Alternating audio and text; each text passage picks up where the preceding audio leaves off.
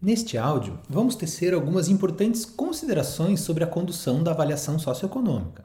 Precisamos compreender como as alternativas afetam o levantamento de informações, como se dá a comparabilidade entre as ACBs e considerar é, informações por grupos sociais, o horizonte do projeto e a utilização de catálogos de parâmetros. É, vamos começar neste áudio tratando sobre as alternativas, Todas as alternativas concebidas devem endereçar o problema social identificado. Uma vez que podem fazer isso de formas diferentes, é importante compreender que as alternativas afetam o levantamento de informações. Embora compartilhem os mesmos estudos de demanda de energia elétrica, por exemplo, projetos eólicos, solares, de biomassa e termoelétricas a carvão são totalmente distintos. Os custos, portanto, serão quase sempre diferentes entre as alternativas. Da mesma forma, os efeitos sociais e ambientais também podem diferir de alternativa para alternativa.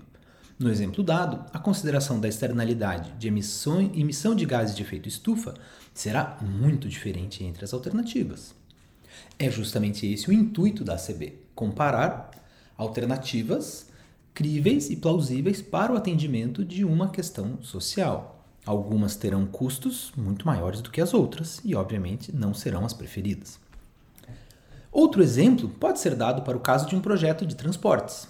Ao endereçar o problema de alto custo de transporte de cargas entre os pontos A e o ponto B, a implantação de uma dutovia terá repercussões muito diferentes das de uma ferrovia, ou mesmo de uma hidrovia, ou, por que não, de uma rodovia. Não só os custos, mas as externalidades serão novamente muito diferentes. O propósito da CB é justamente comparar alternativas de forma crível, identificando a de maior benefício para o menor custo, sob a ótica da sociedade. Essas diferenças, portanto, são desejadas para se ter uma escolha robusta ao final. Uma vez que o método da ACB é justamente uma ferramenta de auxílio à tomada de decisão e minimização de subjetivismos, essas diferenças são saudáveis e precisam estar reportadas no relatório da ACB. É, grupos sociais também podem ser afetados de forma distinta por alternativas de projeto, o que faz com que seja importante explicitar as diferenças entre como os custos, os benefícios e as externalidades se dividem entre eles, para posterior consideração via análise distributiva. Veremos no módulo 6 como essa análise pode apoiar na melhor decisão acerca do desenho das eventuais compensações que se ensejam entre grupos sociais menos favorecidos. Afinal, efeitos distributivos importam.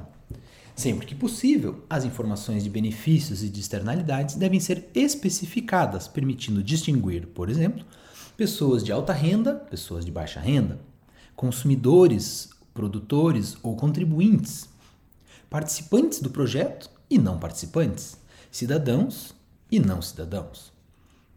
Outro aspecto de relevância para a fase de levantamento de informações é quanto ao horizonte temporal dos projetos. Afinal, investimentos em infraestrutura têm longa vida útil e a ACB deve incluir todos os custos e benefícios ao longo desse tempo.